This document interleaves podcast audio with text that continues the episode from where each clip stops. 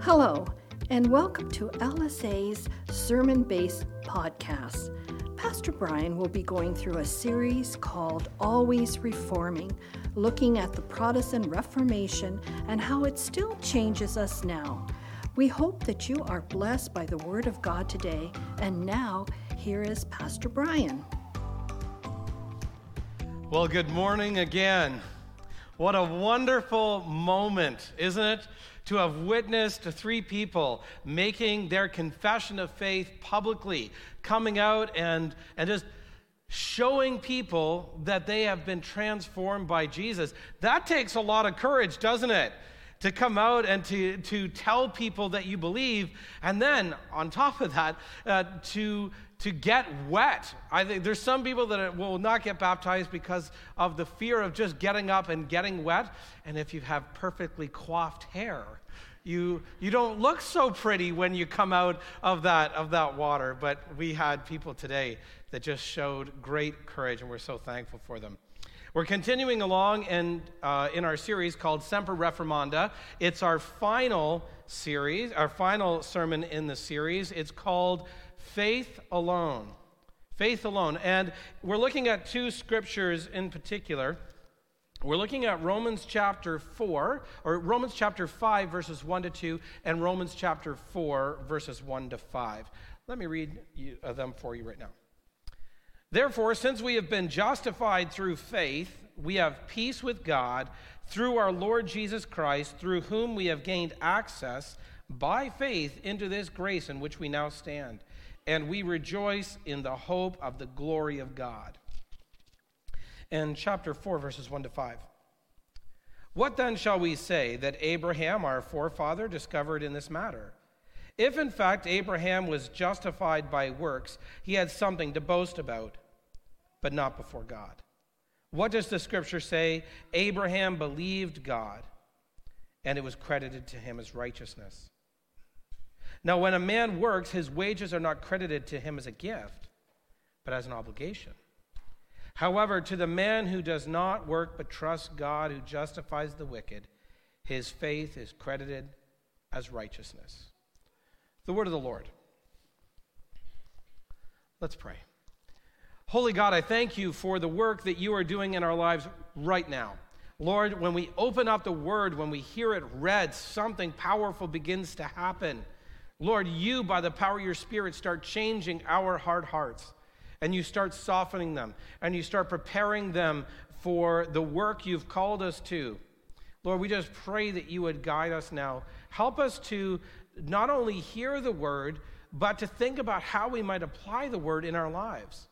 Lord, that we could be transformed and reformed, not just once, but throughout our lives, coming more and more in line with your scriptures, with your word, ultimately with the example of Jesus. In Jesus' name we pray. Amen. Right after swallowing, I knew I was in trouble. I had gone out for lunch with a family member at the local farmhouse restaurant in Rosenort, Manitoba. The food was great, as it always was. And after we were done, the waitress brought the check and, you know, those little round candies, my favorite. I opened mine and popped mine into, the, into my mouth. Cinnamon. Mmm, always my favorite. We kept our animated conversation going after paying the bill. At one point, I laughed at something he said, and I took a big breath, and that wonderful cinnamon candy went right to the back of my throat. And instead of coughing, I swallowed. And that candy lodged itself, oh, about halfway down my throat, and I could not breathe. The family member across the table was looking strange at me. He couldn't tell what was going on. So I got out of the booth to find help, and just as I stood up, it went down and boy, did it hurt. What I was looking for was someone that was going to be able to help me, that was going to be able to perform what is called the Heimlich maneuver to dislodge that candy. The Heimlich maneuver, as you probably know, as you all probably know, is basically abdominal thrust to the diaphragm to help get rid of an obstruction. The Heimlich maneuver is a tool you can use, or someone can use, to save your life. However, we would not say that the Heimlich maneuver itself saves you. Rather, the person applying that technique saves you. They just apply, again, the right technique. It's a very similar thing when we're talking about faith. When we're talking about faith, we're talking about the means of salvation. We have to be clear that faith itself doesn't save. It's not your faith in faith's ability to save you that saves you. Rather, instead, it's a tool that connects us with the one doing the saving, Jesus Christ. This morning, in our short time together, we're going we're to discover that faith alone is the means by which we are saved. We're going to do this by dividing the two terms up and digging into each one. So, we're going to look at faith and then we're going to look at alone. First, let's look at the term faith. Romans chapter 5, verses 1 to 2. It says here that we are justified through faith. That is, we are made right, made legally right before God through faith. And when we read that, we all go, sure, we all know that. That's the way it is. Of course, I've heard this since Sunday school that we're justified through faith. But do we really know what faith means, what it is? Faith is somewhat of a nebulous term. We're not quite sure what to make of it, so it's important to get a clear working definition of this word faith. The term faith in Greek, that's the language the New Testament was originally written in, is pistis.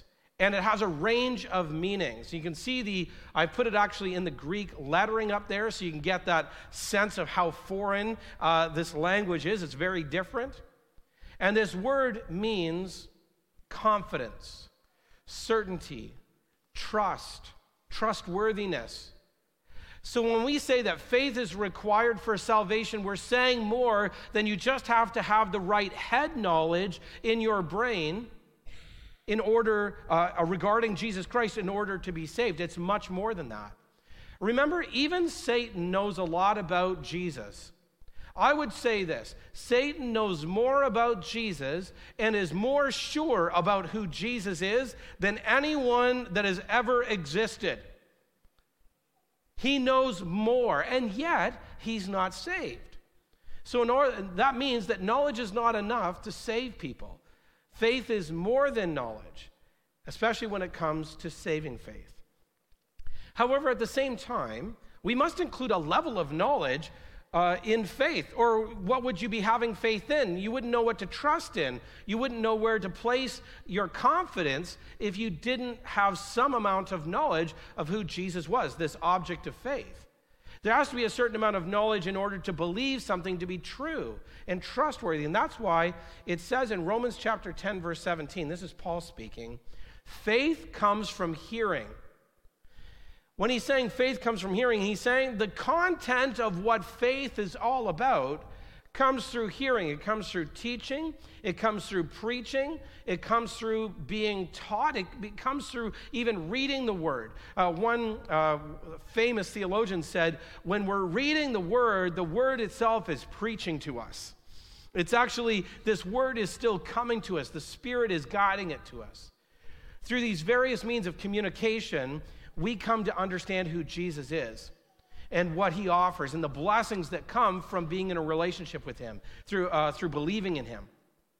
If you knew nothing about Jesus, would you trust in him? The answer is no. You do have to have a certain amount of knowledge. And yet, it is also still the case that knowledge of him, remember, a lot of people can have a lot of knowledge about who Jesus is, and they can even trick us, however, they never trick God, into thinking that they actually are Christians. We see this in the universities. Um, uh, especially within the religious studies department. That's where I did my undergraduate at uh, Western, was in the religious studies program. And what you found were a lot of people who know lots about the Bible. They study it, anthropologically, sociologically, psychologically. They have all these ways of investigating the word, but if you ask them, they wouldn't believe in Jesus as a reality, as the actual Son of God, actually died, actually resurrected. They're saying this is a cultural thing. It's a, well, they might call it a cultural artifact, something from the past that has, still has meaning today, but is it really real? They wouldn't talk about a personal relationship with God. So then, for Christians, we know some important truths about Jesus. Particularly, we know about Jesus' life, death, and resurrection. These are key. Furthermore, we say that everything we've learned about Jesus, if it's found in the Bible and it's about Jesus, it is absolutely factually true. It happened just as it said it did. We believe that it is true that Jesus lived a perfect life, that he had a sacrificial death, that he was resurrected, and that did something. It changed the world. It secured forgiveness for believers and made believers right with God so they could be in a good relation, a right relationship with God, a pure relationship with God even. This is why evangelicals like us get so bent out of shape when supposedly Christian leaders question the historic and foundational beliefs about Jesus, when they question the virgin birth, when they uh, question the resurrection, when they question if he actually died, we should be out of our seats upset with someone that would claim to be a Christian and at the same time challenging these because these are the content of our faith. Our faith becomes less than what it is when we don't have that central truths, those central truths here in our hearts. But if faith is more than knowing certain things are true, what more is it?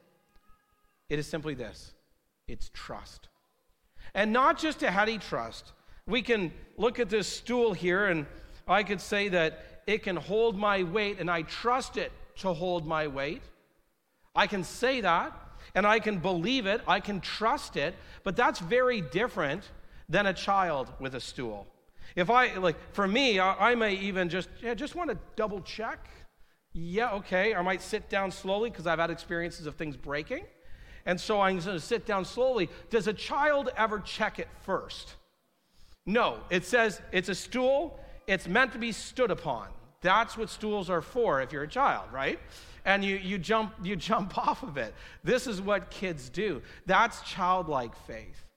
Childlike faith is jumping into the arms of Jesus, it is praising him for who he is without having to second guess it all. It's praising him for what he's done for you personally. At LSA, we are going to ask you about your personal relationship with Jesus. We might ask you about your conversion story. We might ask you about your confession of faith. We might ask you about your journey of faith. And the reason we do that is because we want to hear about how the knowledge of Jesus went from your head to your heart. When things were transformed. As Cliff was up here giving his testimony, you're not hearing somebody who just knows about Jesus. You're talking to somebody whose life has been transformed by Jesus. And the great thing is, he's got a witness. Jean. he changed. Something happened. Something's different now.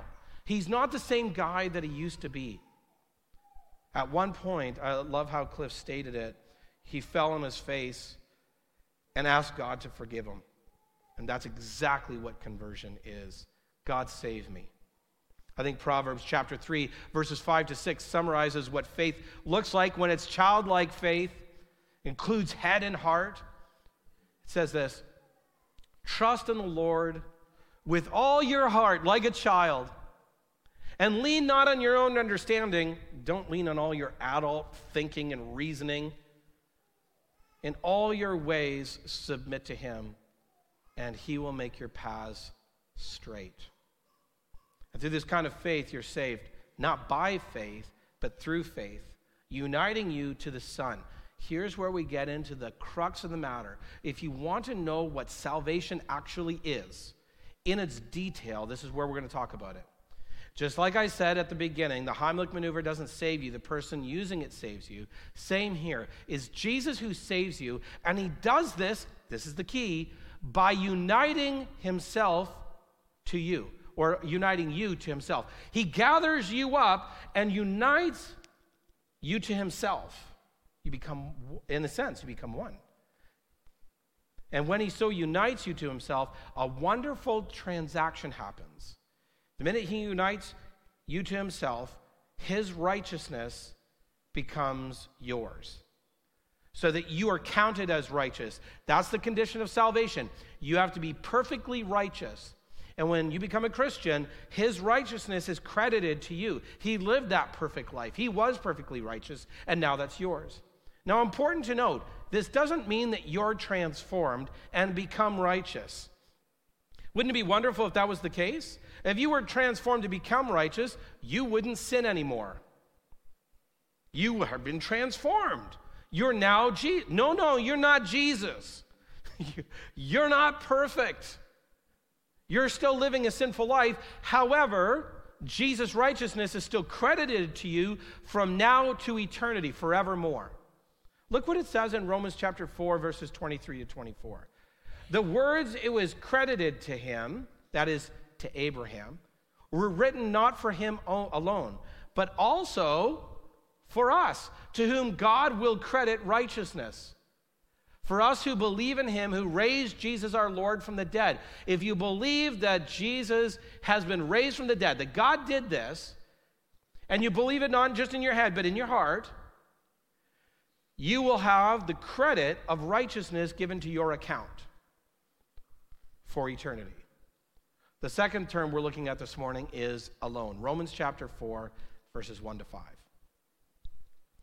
There are many people in the world who agree with the statement that we need to have faith in Jesus to be saved. Isn't that true? We all would believe that. The problem is that many people will add one little word and. Faith and baptism. Faith and righteous living. Faith and some sort of work that you have to do. They add something to faith. It's important to get in clarification here, though, because we do agree with the people that say faith and works, but just not as it applies to salvation. Most Christians understand that there must be a change in your life once you become a Christian. This is important, right? Once you become a Christian, you need to have changed. That's the um, example or the proof that the change has happened. Something is different in your life. You're acting in a different way. So that must mean Christ has had an impact on your life. But that's very different than saying that faith and works save you. No one is saved by being good. Hear that so clearly. You don't have to wait until you're good to become a Christian because you will wait for eternity. You will never be good. But through Christ, God, He can make you righteous through Him. Look what the Bible teaches. If we look at Romans chapter 4, verse 2, we see that this is a big issue for Paul and his readers, right? He posits a hypothetical. He says this If Abraham was justified by works, so he said, let's pretend here. Now, let's pretend this for you too. If you were justified by works, if that was the case, what would be the result? The result would be that you could boast in your works. And you know what? We could look down our noses at all those other people out there. If we're justified by our works, we can say, oh, look at those fools out there. They're not as smart as us, they're not as good as us, they're not as righteous as us, they don't have the same willpower as us. Because look at us, we're the right ones. We made the choice, we made the decision. It's on our power that we're here. No. That is incorrect. Paul would never say that that was okay. If they uh, don't have works like us, that doesn't mean that we are somehow better than them. None of us have any reason to boast because none of us and none of our works justify us. There is not one righteous person that has ever lived except Jesus. No righteous people. We're still not righteous. Any righteous people here? Maybe there are some. No? There are no righteous people. We're not righteous. None of us are. There's nothing you can do, there's nothing you can add to faith that will make you more worthy of being saved. What needs to happen to be saved is in verse 3.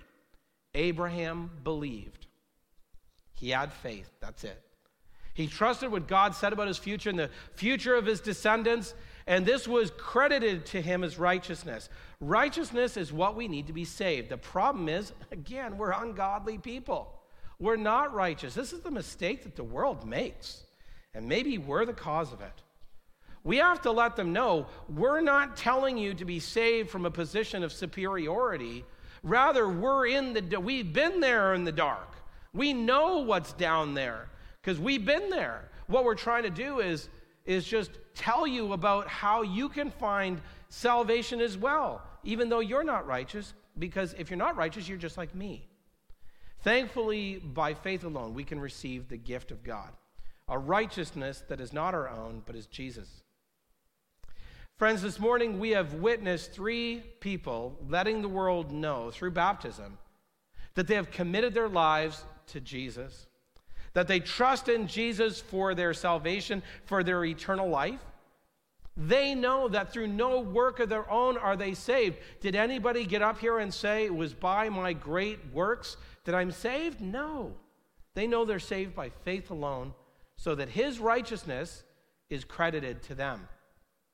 If this morning you know yourself to be a sinner, and you confess it freely, you believe that Jesus died for your sin and rose to new life for your salvation, if this is more than head knowledge for you, but is translated down into your heart, has become your childlike faith, your trust in Jesus, where you run and you cling to Him and have yet not been baptized, what are you waiting for? What are you waiting for? Don't say you're too old. The average age of our baptism candidates today, well, I won't say what the average age is, but it's older. And these people today prove to us it's never too late to be baptized. I, in many ways, it's never too early to be baptized. When you have got that confession of faith, think about the Ethiopian eunuch. Did we have to wait? Did he have to get himself right with God first? No, the first step of getting right with God after you've been saved is baptism. You don't have to wait. It's something that you do because you want to display to God, you want to follow Him. So, right now, the water is really warm, it's beautiful. Make a decision today, even if it's not for today.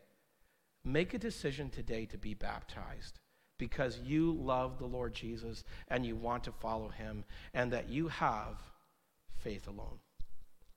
Let us pray. Holy God, we thank you so much for the work that you've done in our lives. Lord, we just pray that you would be with us right now as we prepare ourselves for the uh, new members that are coming and making uh, a decision here today to uh, commit to walk with us as a church, even as we celebrate the baptismal candidates as well. We ask this in Jesus' name. Amen. Thank you for listening. If you are in our area, we would love for you to come and join us in person. Or maybe you want to partner with us financially.